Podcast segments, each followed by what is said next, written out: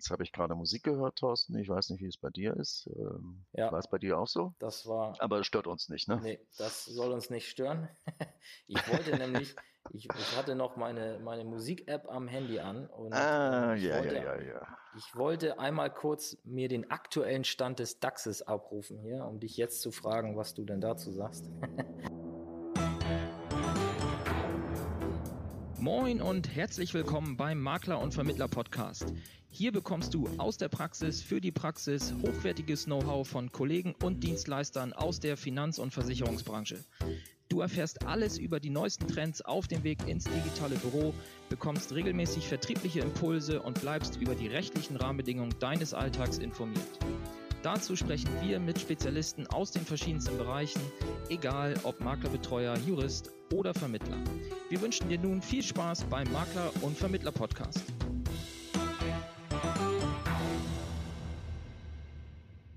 Ja, moin zusammen.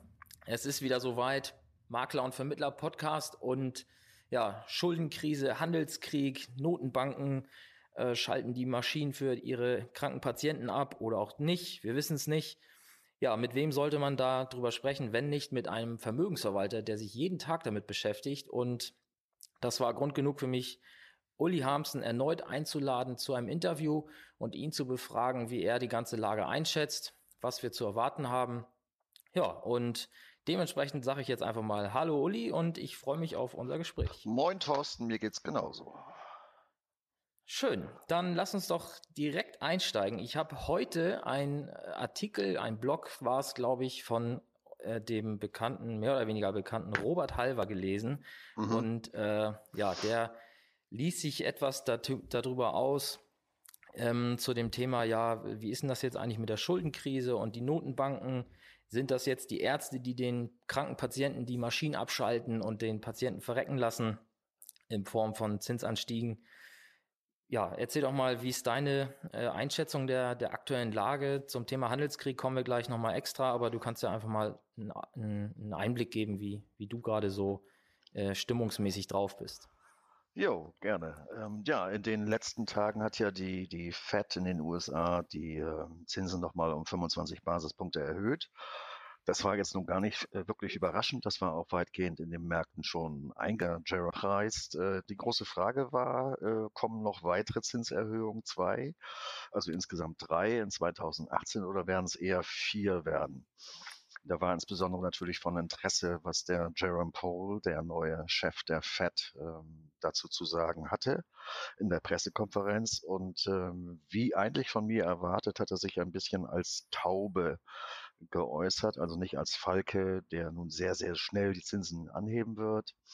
Und er sprach eher so von, von drei Zinserhöhungen, von denen er ausgeht. Er hat aber sich auch Luft und Freiheit gelassen, um natürlich auf die Entwicklung in den USA, auf die wirtschaftliche Entwicklung dann flexibel eingehen zu können. Aber ähm, drei Zinsrichtungen um jeweils 25 Basispunkte. Das ist jetzt nicht so fürchterlich. Äh, Im Übrigen muss man sich einfach mal die zehnjährigen Renditen anschauen der äh, US-Staatsanleihen die waren ja schon mal Richtung äh, drei äh, Prozent unterwegs, sind mittlerweile aber gerade wieder auf dem Gang nach unten seit einigen Tagen. Wir stehen aktuell bei 2,7 und äh, waren schon mal vorher bei 2,9 und da hatten schon viele befürchtet, Donnerwetter, das könnte doch ein bisschen schwierig werden. Äh, man muss aber darauf hinweisen, dass es äh, schon eine Weile her ist. Da hatten wir auch schon mal drei Prozent. Äh, das ist gar nicht so furchtbar lange her. Da hat sich merkwürdigerweise niemand aufgeregt. Ähm, es ist immer so, wenn die Märkte gerade in Schwierigkeiten sind, dann suchen sich die Analysten die Gründe dafür, weil sie natürlich immer äh, sich versuchen, die Märkte zu erklären und ähm, Zinsen sind da immer ein willkommener Anlass, um einen Grund zu finden, woran es möglicherweise liegt. Äh, verstehe ich auch. Der Grund muss man immer wissen, dass äh, Zinsanlagen die natürlichen Antagonisten von Aktien sind. Kann ich mit Zinsanlagen richtig gut Geld verdienen, sagen wir 5, 6 Prozent real nach Abzug der Inflation, dann wird man sich natürlich dann drei oder viermal überlegen, ob ich überhaupt noch in Aktien investiere. Man muss eins dazu vielleicht noch wissen wenn in den USA die Zinsen, sagen wir mal, um ein Prozent steigen würden, Das hat natürlich dann Folgen. Was würde das bedeuten? Das würde bedeuten, dass die USA alleine pro Jahr 200 Milliarden US-Dollar mehr an Zinsleistungen zahlen müssten, auf das draufgesattelt, was sie jetzt schon ohnehin zahlen. Das ist angesichts des Haushaltsdefizits eigentlich schlecht vorstellbar. Insofern gehe ich davon aus, dass die Zinsen zwar weiter moderat steigen werden, aber insbesondere am langen Ende dort, wo es dann vielleicht wieder interessant wird mit drei, dreieinhalb Prozent, dass da, wenn es auf ankommt, die Notenbank auch wieder einschreiten wird und dafür sorgt, dass es nicht zu stark steigt. Also ich bin da einigermaßen entspannt. Ich glaube nicht, dass wir so schnell wieder in äh, Phasen zurückkommen, wo Anleger auf die Idee kommen könnten, ich kaufe mir lieber eine Staatsanleihe als Aktien. Also insofern bin ich da etwas beruhigt. Ja, okay. Das heißt, äh, dieses Thema oder diese, diese Metapher, die Notenbank ist der, ist der Arzt, der jetzt hier den Patienten die Maschinen abschaltet und äh, darauf wartet, dass der Patient, was dann ja die, der Staatshaushalt oder in den USA ja eigentlich auch der Privathaushalt ist, weil ähm, ist das da immer da noch so, wie wir das aus 2007 oder aus der Zeit vor 2007 kennen, dass die privaten Finanzierungen da überwiegend variabel äh, abgeschlossen werden? Hast du da eine Information zu? Ja, es ist definitiv so, dass der Hypothekenmarkt nach wie vor ganz überwiegend variabel finanziert ist, also mit variablen Zinskonditionen und natürlich würde dort dann auch es schnell zu Verwerfungen kommen können, weil man muss sich immerhin vergegenwärtigen, dass momentan viele Leute Häuser finanzieren, so gerade an der Kante dessen, was zumutbar ist und aufgrund der niedrigen Zinsen wurden dann äh, die Gedanken überhaupt erst möglich, sich mit Immobilien zu beschäftigen. Sollten da wieder alte Zeiten irgendwann mal auf uns zukommen, wird es ungleich schwieriger für diese Märkte und vor allem für diejenigen, die variable Zinsen vereinbart haben, wird es dann schwer, ihren Kredit weiter zu refinanzieren. Also ich kann mir nicht vorstellen, dass die Notenbank zuschaut, wie sie die Wirtschaft in den USA abwirken wird. Ja, wollen wir es hoffen, aber ich kann es mir ehrlich gesagt auch nicht vorstellen. Und ähm, dann habe ich noch ein Statement dazu gelesen. Du hattest das eben auch schon kurz angerissen in deinen ersten Ausführungen, dieses Thema äh, Leitzinsen und äh, Inflation. Ne? Also wenn man einfach mal die Inflation von dem abzieht, was aktuell am Leitzinsmarkt zur, äh, ja, abgebildet wird, dann ja, der, der Robert Halber war es, glaube ich, auch noch in seinem Kommentar, der, der spricht dann auch noch davon, dass die Leitzinsen ja eigentlich sogar noch ne also real negativ wären. Ne? Ja, definitiv, es ist so. Also real, das heißt Verzinsung abzüglich Inflation, bewegen wir uns äh, in den kurzen Laufzeiten deutlich unter Null. In den langen Laufzeiten bleibt nur noch ein minimaler Rest übrig. Und eigentlich spielen die Realzinsen die wirkliche Rolle. Also ein Coupon bei einer Anleihe mit sechs Prozent, der wird erst nur dann interessant, wenn die Inflationsrate deutlich niedriger als sechs Prozent ist, sodass real für denjenigen, der dort anlegt, tatsächlich etwas übrig bleibt. Jetzt habe ich gerade Musik gehört, Thorsten. Ich weiß nicht, wie es bei dir ist. Ähm, ja. War es bei dir auch so? Das war. Aber es stört uns nicht, ne? Nee, das soll uns nicht stören. ich wollte nämlich, ich, ich, hatte noch meine, meine Musik-App am Handy an. Und ah, ja, wollte, ja, ja, ja. Ich wollte einmal kurz mir den aktuellen Stand des DAXes abrufen hier, um dich jetzt zu fragen, was du denn dazu sagst. mhm. Ja, Dann schauen also, wir doch mal. Ähm, aktueller Stand, ich habe jetzt gerade mal hier Finanzen 100 ist meine Lieblings-App hier, um mal zwischenzeitlich kurz mal zu gucken, was geht gerade so. Mhm. Und ähm, aktueller Stand 11.987,50. So, ich glaube, gestern waren wir schon mal wieder kurz über 12. Ja. So, wir kommen von, jetzt helf mir kurz, wo war die, wo war das letzte Hoch? Wir waren schon mal bei 13.000 und ein paar zerquetschten. Also ja, wir ne? sind schon deutlich runtergekommen. Ähm, das ist leider immer noch so, ähm, dass die europäischen Aktienmärkte an den amerikanischen Aktienmärkten hängen. Und eins darf man ja nicht vergessen, äh, der ganz überwiegende Teil der Aktionäre kommt gar nicht aus Deutschland hier, ja. Äh, sondern das sind alles die Ausländer, äh, die im deutschen DAX ihre Gelder investiert haben. 60 Prozent der Dividendenzahlungen gehen jedes Jahr ins Ausland und Ausländer ziehen als erstes ihre Gelder in Übersee ab bevor sie dann amerikanische Aktien verkaufen. Das ist leider so, wir haben im Prinzip hier keine wirkliche Aktienkultur und ich befürchte fast, dass sich das auch in absehbarer Zeit nicht so schnell ändern wird, was sehr, sehr schade ist. Jetzt ist der, also wie gesagt, heute jetzt 11.980 und darunter steht, dass das Ganze mit 1%, etwas über 1% im Plus erreicht wurde. Also wir haben ja, wenn ich das jetzt nicht falsch wahrnehme, in den letzten drei Wochen einen enormen Anstieg der Volatilität äh, gesehen. Mhm. Und ist, also befinden wir uns deiner Meinung nach jetzt in einem, schon in einem Abwärtstrend oder ist das einfach nur, ja, Verunsicherung und man weiß nicht, was kommt? Wie siehst du das?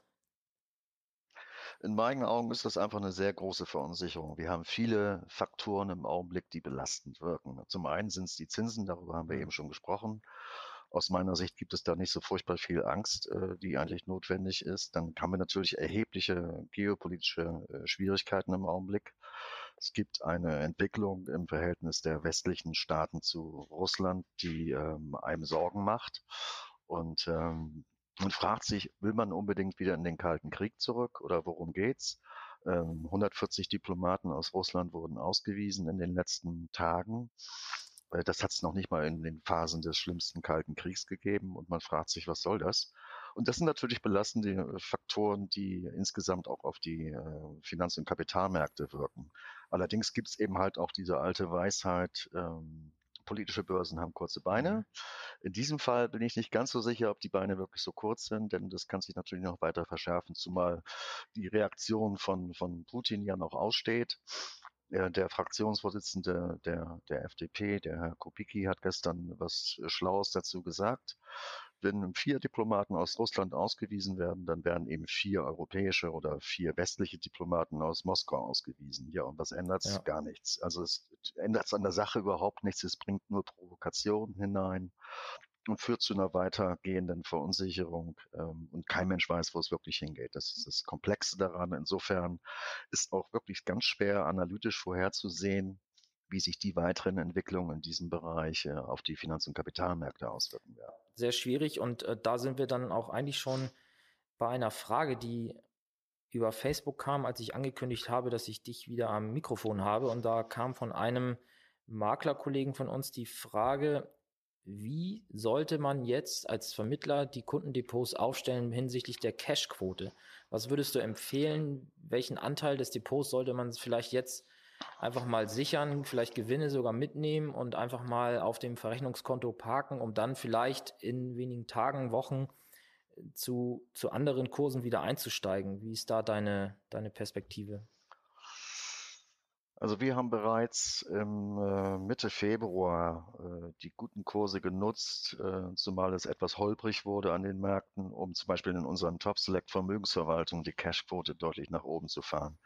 Wir haben dort jetzt in unserer konservativsten Variante im Top Select Plus eine Cashquote von ungefähr 24 mhm. Prozent. Mhm. Wir haben auch zugleich die, die sehr offensiven Produkte, Zielfonds, die wir dort hatten, äh, zum Teil rausgenommen, haben da erhebliche Gewinne mitgenommen. Ich erinnere mich da an den Akatis Datini Flex, der in den letzten sechs Monaten in äh, Top Select Plus an die 20 Prozent mal eben realisiert hatte.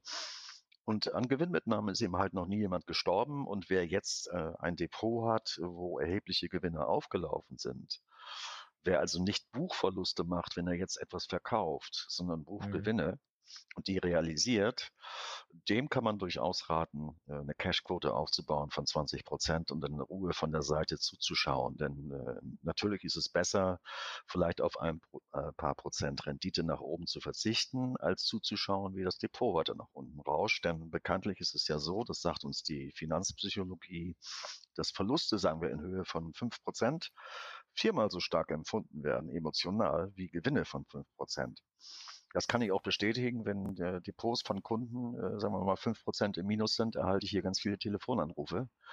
Wenn Depots von Kunden fünf Prozent im Plus ja. ist, im Plus sind, höre ich gar nichts. Äh, das ist tatsächlich so. Und äh, wer vorsichtig sein will und wie gesagt, äh, die Gelegenheit nutzt, auch mal Gewinne mitzunehmen, dem kann man durchaus raten, jetzt mal ein bisschen an die Seite zu gehen und je nach Geschmack zwischen 15 und 20 Prozent in Cash zu gehen. Und was wäre für dich ein Signal, jetzt kurzfristig, ich sage mal in den nächsten zwei bis sechs Wochen, wo man darauf achten sollte und dann gegebenenfalls wieder einzusteigen?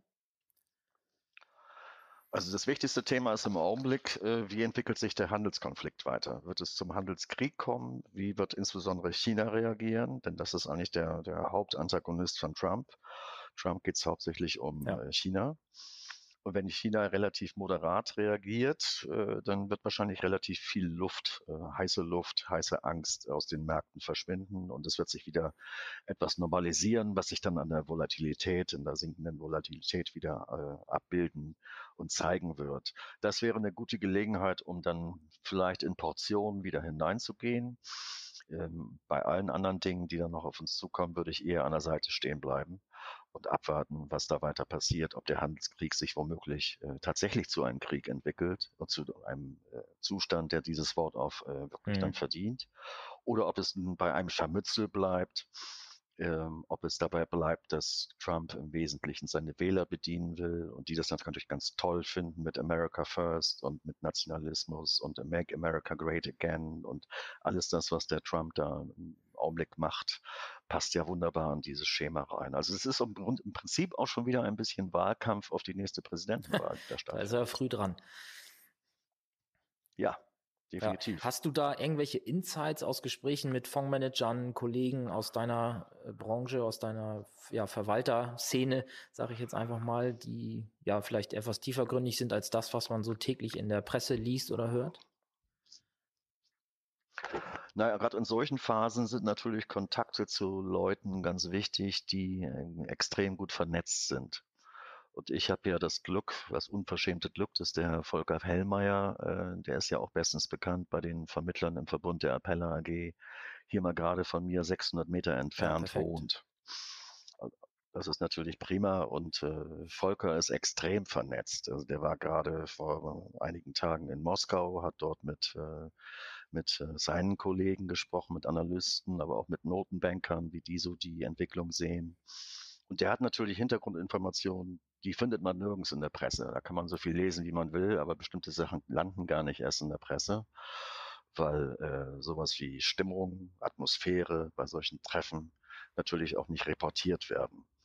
Und wenn man das dann hört, erfährt man natürlich schon einige Dinge im Hintergrund, die einen so ungefähr erahnen lassen, wo es hingehen könnte. Ich glaube nicht, dass Putin großartiges Interesse daran hat, äh, nach allem, was ich jetzt so gehört habe, äh, dass sich der Konflikt zwischen den westlichen Industrienationen und, und Russland auf der anderen Seite weiter verschärft obwohl er allen Grund hätte, richtig böse zu sein, finde ich. Ist doch schon sehr eigenartig, dass wir unsere ethischen Werte wie Freiheit, äh, Demokratie, Rechtsstaatlichkeit so hochhalten und ein großes Asset der Rechtsstaatlichkeit, nämlich die Unschuldsvermutung, einfach so mal eben geopfert wird, weil es politisch opportun ist, den Russen wieder alles in die Schuhe zu schieben. Dann ist es ja nichts, aber auch gar nichts erwiesen. Jedenfalls ist das nicht in der Öffentlichkeit bekannt, dass es irgendwelche Beweise gäbe, dass dieses Nervengas, was zum Einsatz gekommen ist, tatsächlich äh, von Russen benutzt worden ist. Man muss ja an der Stelle mal darauf hinweisen, Novichok, mhm. so heißt dieses Zeug, wurde in Usbekistan hergestellt und ähm, irgendwann wurde die, die, äh, dieses Unternehmen, diese Firma, die das hergestellt hat, geschlossen im Rahmen eines Abkommens der Beseitigung von Chemiewaffen und nun höre und staune man diejenigen, die das alles zu überwachen hatten, auch die Reste dieses Kampfstoffs beseitigen sollten, waren die Amerikaner. Aha. Und kein Mensch weiß, was die nun tatsächlich mit diesen Resten auch gemacht haben. Und davon liest man natürlich auch wieder nichts in der Öffentlichkeit. In den Massenmedien ist eine einseitige, ziemlich massive Stimmungsmache gegen Russland. Man fragt sich wirklich, was das soll. Das ist wirklich äh, für mich überhaupt nicht nachvollziehbar, warum man ganz bewusst wieder in diese Zeiten des Kalten Krieges zurückgeht. Die Antwort darauf kann ich dir leider auch nicht geben. Ähm, aber ja, es ist schon spannend, weil mal, du hast da anscheinend ja denn dich schon recht ausführlich mit beschäftigt und ja, stehst trotzdem wie, wie der Ochs vom Berg sozusagen und äh, fragst dich, okay, was passiert hier gerade, ne? Ja, normalerweise ist es ja so, dass man sich immer fragt, cui bono, ja. also wem nützt es? Wenn man sich diese Frage stellt, findet man relativ häufig dann Motive und möglicherweise auch Personen oder Gruppen oder Parteien oder was auch immer, die bestimmte Interessen verfolgen. Wenn man jetzt mal ein bisschen äh, fabulieren würde, dann könnte man auf die Idee kommen, gut, jeder, der in irgendwelche Konflikte mit anderen Regionen, mit anderen Ländern ganz bewusst hineingeht, will im Prinzip ablenken von eigener Schwäche in ja. der Innenpolitik. Theresa May hat große Probleme mit dem Brexit, das wissen wir alle. Inzwischen gibt es äh, eine größere Mehrheit in England für den Verbleib in der EU. Gleichwohl ist sie dazu gezwungen, auf, auf Grundlage des Referendums, was äh, stattgefunden hat, diesen Brexit umzusetzen. Also sie ist nicht mhm. sonderlich populär und ihre Popularitätswerte sind rasant nach oben gegangen nach diesem massiven Angriff gegen Russland der jetzt überall in den äh, Medien auch nachzulesen ist. Also das hat ihr ganz klar genutzt. Putin hat es mit Sicherheit nicht genutzt bei seinen Wahlen. Die waren eh klar, wie die ausgehen würden. Also er brauchte da in der Hinsicht keine Unterstützung. Und solche Störfeuer vor, kurz vor Beginn der Fußball-WM in Russland. Es gibt ja sogar schon Tendenzen, beispielsweise in Australien war das zu hören, an der WM nicht teilzunehmen. Aus genau diesen Gründen, weil das böse Russland eben diese Chemieangriffe ja. geplant hätte. Ähm, ne? Also der, Putin hat daran mit Sicherheit kein Interesse gehabt. Es würde mich sehr wundern, wenn dann doch herauskomme würde, ja, er hat Interesse gehabt. Ich kann mir im Augenblick keinen Grund vorstellen, wieso Russland tatsächlich äh, diese Chemiewaffengeschichte in Salisbury wirklich angezettelt haben sollte. Ist für mich völlig unverständlich nach wie vor. Wobei das ja bei politischen Attentaten häufig so ist, dass man sich als äh, äh, ja, Außenstehender oder so äh, ja sehr häufig fragt, okay, was war jetzt der Grund dafür? Aber gut, das werden wir jetzt nicht äh, rausfinden. Ähm, wir haben jetzt eine ganze Zeit über Themen gesprochen, die alle in Summe irgendwie dazu geführt haben, dass in den letzten Wochen äh, ja die Volatilitäten zugenommen haben. Wir haben insgesamt Kursrückgänge gesehen. Ähm, jetzt möchte ich nochmal auf ein Thema zurückkommen, wo wir beim ersten Mal auch drüber gesprochen haben, und zwar ETF und automatisierte Anlagesysteme. Meinst du, dass man in dem Rückgang von etwas über 13 auf jetzt knapp unter 12, ist da schon ein Effekt von Automatismen zu erkennen oder sind das ganz natürliche Effekte, weil wirklich einfach manuell reelle Personen ihre Anteile veräußert haben? Also mir stehen da keinerlei Informationen zur Verfügung, inwieweit nun die ähm, letzten Bewegungen an den Aktienmärkten hier vor allem bei uns in Deutschland am DAX ausgelöst worden sind durch den massiven Outflow beispielsweise bei ETFs. Mhm. Das kann ich einfach nicht be äh, beantworten. Was ich beantworten kann, ist, dass Menschen, auch Profis, dazu tendieren, zyklisch zu agieren. Das hängt damit zusammen, dass ähm, man einfach Angst vor Verlusten hat und glaubt, äh, dass diese Verluste sozusagen auf längere Zeit immer weitergehen. Das ist ein verhängnisvoller Irrtum. Eigentlich müsste man vom Kopf her genau das Gegenteil machen, sondern sich über jeden Tag von Verlusten freuen. Ja. Wenn ich zuvor die Allianz-Aktie zu 100 Euro gekauft habe und sie fällt nun auf 80, ja, dann wird ja der Grund nicht obsolet, warum ich sie zu 100 gekauft habe, sondern ich habe die gleichen guten Argumente, wieso sie ich schon bei 100 gekauft habe und könnte jetzt einfach sagen, Donnerwetter, ich kriege den Wert nochmal billiger. Aber so agieren eben viele Anleger nicht. Sie agieren häufig zyklisch. Und wenn wir nochmal auf diese automatisierten äh, Handelssysteme oder ETFs kommen, wir wissen, dass ETFs ungefähr viermal so häufig umgeschlagen werden wie aktiv gemanagte Fonds und das sind eben hauptsächlich zyklische ähm, Signale, die dann genutzt werden, um zum Beispiel bei fallenden Kursen hinauszugehen. Ja. Oder eben bei steigenden Kursen und immer weiter steigenden Kursen erst dann zu kaufen. Es gab ja mal diesen, diesen sehr bekannten Fondsmanager äh, Peter Lynch von Fidelity, der äh, den berühmten Fidelity Magellan gemanagt hat. Er hat es tatsächlich geschafft, über fast 20 Jahre den S&P jedes Jahr zu schlagen mit einer horrenden Outperformance. Im Schnitt hat er, glaube ich, 13 oder 12 Prozent gemacht per Anno über fast 20 Jahre. Also sensationell. Absolut. Oder Outperformance. Man, ja, nee, absolut. Ja. Und man hat ihn mal gefragt, sagen Sie mal, sind Sie eigentlich zufrieden? Und da hat er gesagt, ja, natürlich bin ich zufrieden, aber eigentlich bin ich auch sehr unzufrieden. Und dann hat man ihn erstaunt angeguckt und gefragt, wieso sind Sie unzufrieden? Und er hat gesagt, ja, weil es keinen Anleger gibt, der die ganze Zeit bei mir in dem Fonds war und diese Zahlen dann hat realisieren können. Die sind alle in den Bewegungen nach unten rausgegangen und dann wieder später teuer eingestiegen. Ja. Ja, so macht man sich natürlich seine langfristige Performance kaputt und genau das passiert eben auch an den Aktienmärkten. Ja. Deshalb haben wir ja diese Bewegung jeden Tag, dieses Hintergrundrauschen rauf und runter, rauf und runter. Und man muss sich einfach nur klar machen, dass diese Bewegung das einzig Vorteilhafte ist, was diese Märkte bieten. Denn ich kann sehr bald Gelegenheit haben, um Gewinne zu realisieren, sprich zu verkaufen Und ich werde irgendwann später Gelegenheit haben, etwas, was sehr viel wert ist, zu einem sehr günstigen Kurs zu kaufen. Und das muss man sich immer wieder klar machen. Dieses Auf und Ab an den Aktienmärkten gehört einfach dazu. Das ist sozusagen den Aktienmärkten inhärent und alles andere wäre auch komisch. Ich habe gerade schon zwei, dreimal versucht anzusetzen, weil dieses Thema, was du gerade beschrieben hast, dass der, der typische Anleger, der Privatanleger halt dazu neigt, antizyklisch zu handeln an den Kapitalmärkten. Zyklisch. Äh, ja, zyklisch, Entschuldigung, genau.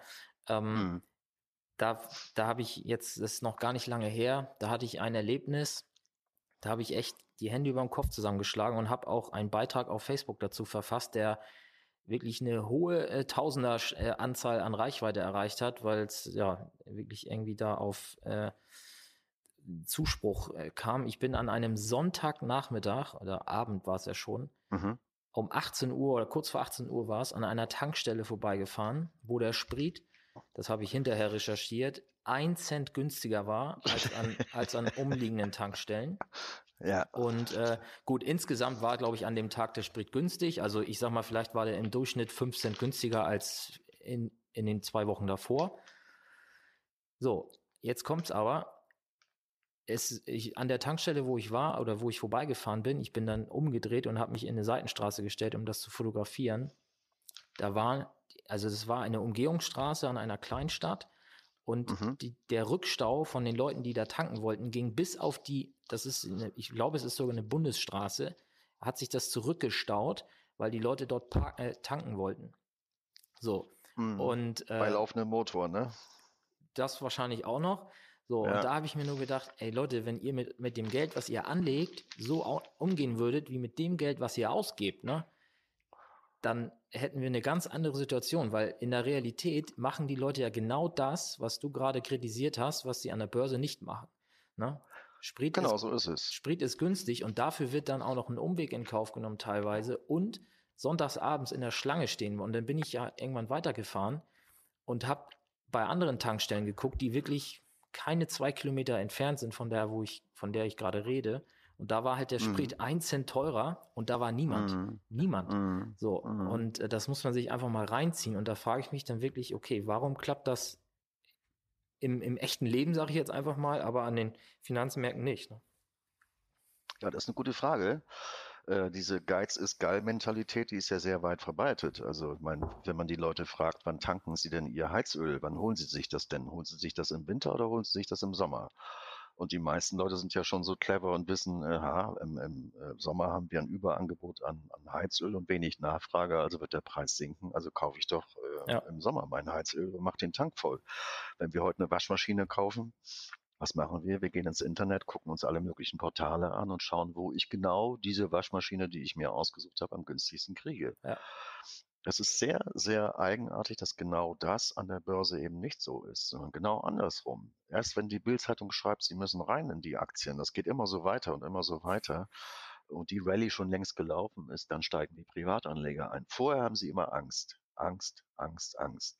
Und das Witzige ist, wenn Sie also Heizöl im Sommer kaufen, dann kaufen Sie das ja im Wissen, dass es irgendwann wieder teurer wird. Deshalb kaufen Sie es ja schließlich im Sommer. Ja. Und genau das ist ja die Funktionsweise auch an der Börse. Irgendwann wird jede Bass, die kommt oder die hinter uns liegt, auch wieder verschwunden sein, weil die Kurse sich dann wieder nach oben entwickeln. Und das, die Sicherheit ist genau die gleiche. Aber da funktioniert es komischerweise nicht. Ich würde mir sehr wünschen, dass diese Geiz ist geil Mentalität auch bei den Anlegern, zumal den Privatanlegern, endlich Einzug halten würde, wenn es zum Beispiel um die Zeichnung eines Aktienfonds gehen würde. Das wäre toll, wäre vielen mit gedient, vor allen Dingen unseren Sozialversicherungssystemen, unseren Rentensystemen, die würden massiv irgendwann in vielen Jahren dann auch davon profitieren und massiv entlastet werden ist vielleicht dann auch an dieser Stelle ist ja der Makler und Vermittler Podcast vielleicht mal ein Appell an die an die Berater, die hier zuhören, dass man wirklich einfach mal mit den Kunden spricht, auch wenn die, also gerade jetzt, ne, dass man halt mal sagt, hey komm, hast du ein bisschen Geld auf dem Tagesgeld, was du jetzt nicht gleich brauchst, wenn die Waschmaschine kaputt ist, sondern wo du wirklich sagst, das kann mal drei, vier, fünf Jahre liegen und dann einfach mal anzufangen zu investieren. Ne? Also das ähm, auch ein monatlicher Sparplan kann ich aus eigener Erfahrung nur sagen, wenn ich jetzt mal, ich sag mal auf, ich glaube ja so zehn, elf Jahre habe ich jetzt so aktiv äh, Depot-Erfahrungen, sage ich mal, im eigenen. Ähm, alleine dadurch, dass man monatlich kleine Beträge da einzahlt, was da am, über die Dauer zusammenkommt, das, das kann man sich in dem Moment, wo man sagt, ach, ich fange jetzt mal mit 100, 200 Euro an, kann man sich einfach nicht vorstellen, was in 10, 11 Jahren dann daraus wird, ne, wenn man es auch durchzieht. Ne? Ja, also äh, unser berühmter Wissenschaftler, der Einstein, hat mal gesagt, es gibt ein paar Dinge in der Mathematik, die er nicht begreift. Und das ist ja schon schwierig, sich vorzustellen, dass Herr Einstein irgendwas nicht begreift. Und das eine, was er meinte, wäre der Zinseszinseffekt. Ja. Und der realisiert sich natürlich enorm bei einem Sparplan über einen längeren Zeitraum. Und man macht sich eben keine Vorstellung davon, was 6% per anno tatsächlich bedeutet. 6% per anno heißt eben bei Zins, Zinseszins, bei Wiederanlage der jährlichen Erträge, dass man in 72 Jahren sein Kapital verdoppelt hat. Ja. Und nicht etwa äh, 100 durch 6, sondern nein, schon bei 12 Jahren ist man damit durch. Äh, und das machen sich eben viele nicht klar.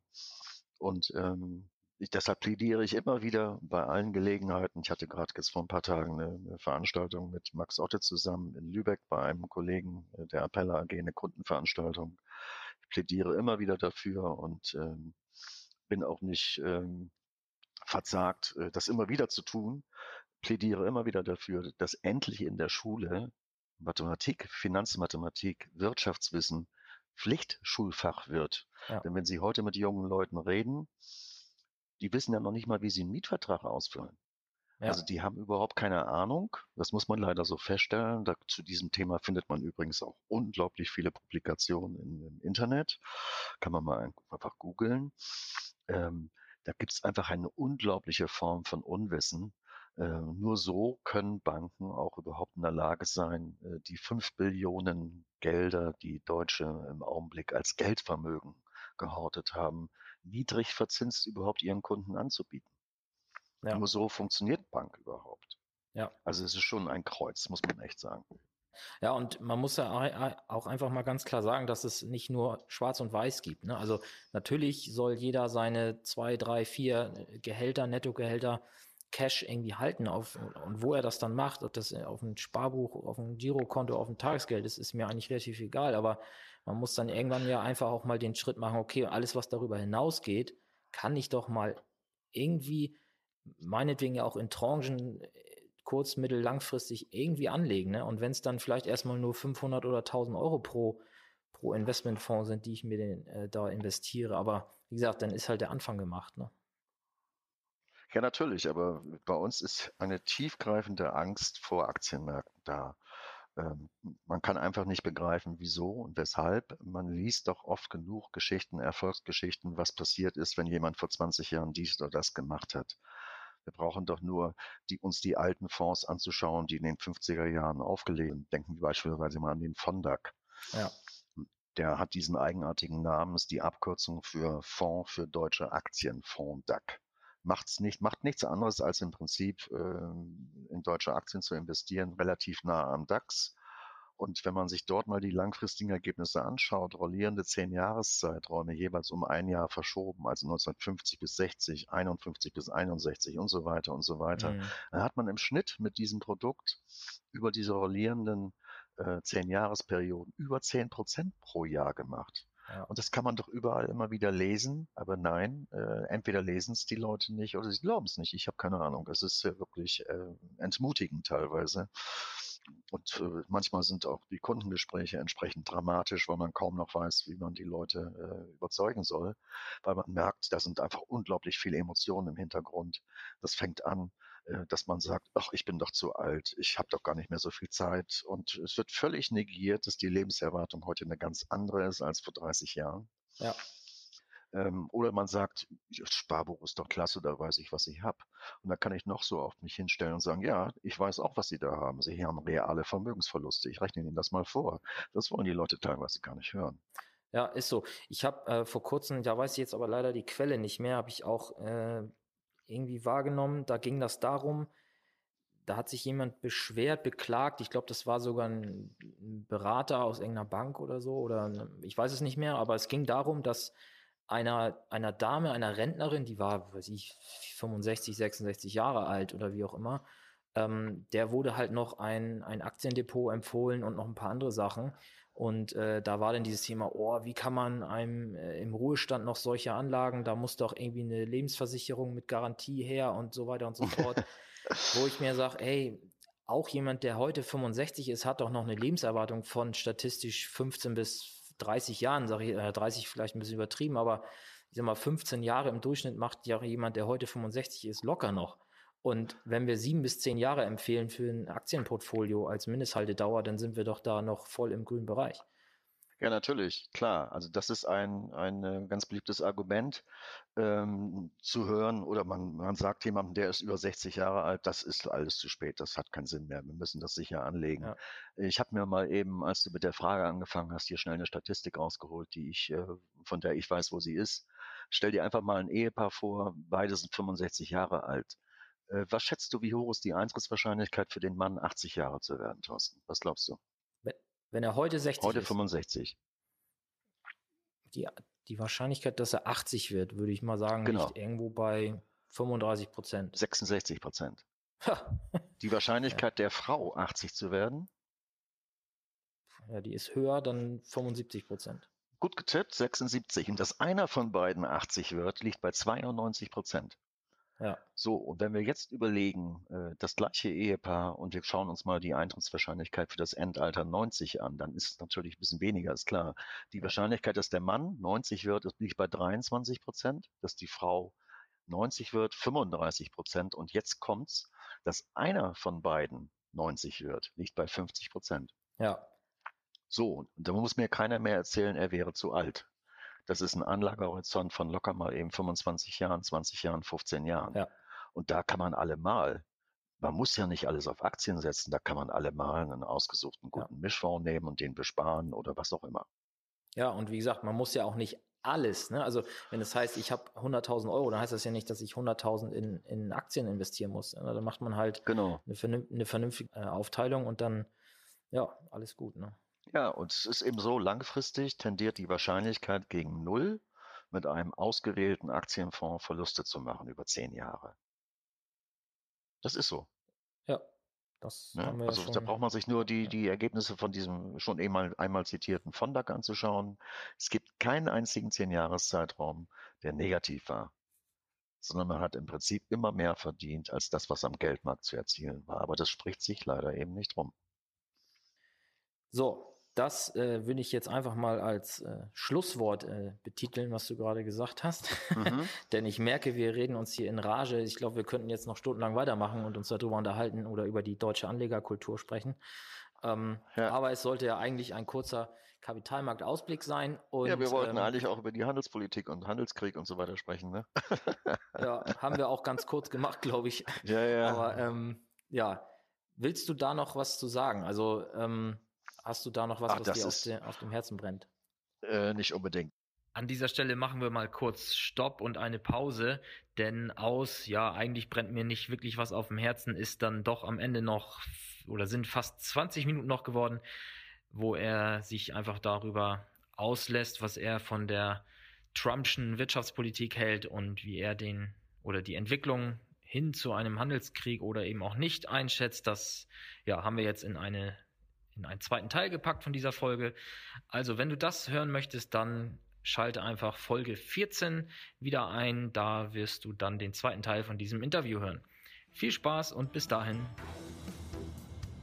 Mehr Infos zum Makler und Vermittler Podcast findest du in der gleichnamigen Facebook-Gruppe oder auf der Webseite www.vertriebsansatz.de. Möchtest du uns ein Thema oder einen Interviewgast vorschlagen? Dann schick uns einfach eine E-Mail an info@vertriebsansatz.de. Bis zur nächsten Folge vom Makler und Vermittler Podcast.